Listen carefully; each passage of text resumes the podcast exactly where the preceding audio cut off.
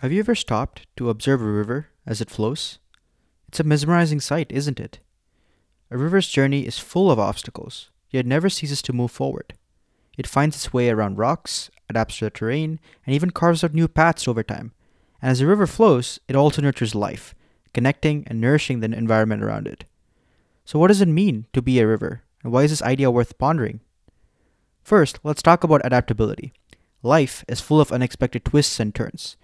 But much like a river, we must learn to adapt and go with the flow. By being open to change, we become more resilient, capable of navigating challenges and emerging stronger on the other side. Embracing the fluidity of life allows us to find our way through difficult situations with grace and perseverance.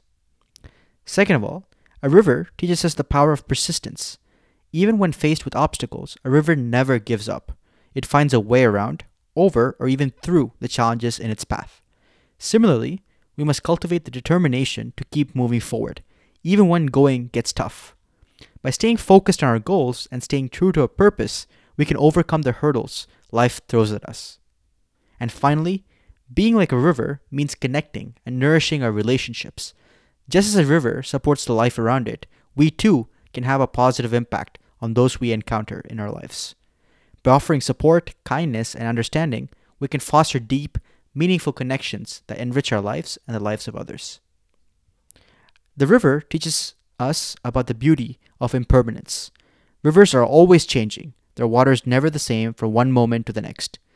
This constant state of flux reminds us that life is fleeting, and we must learn to appreciate the present moment.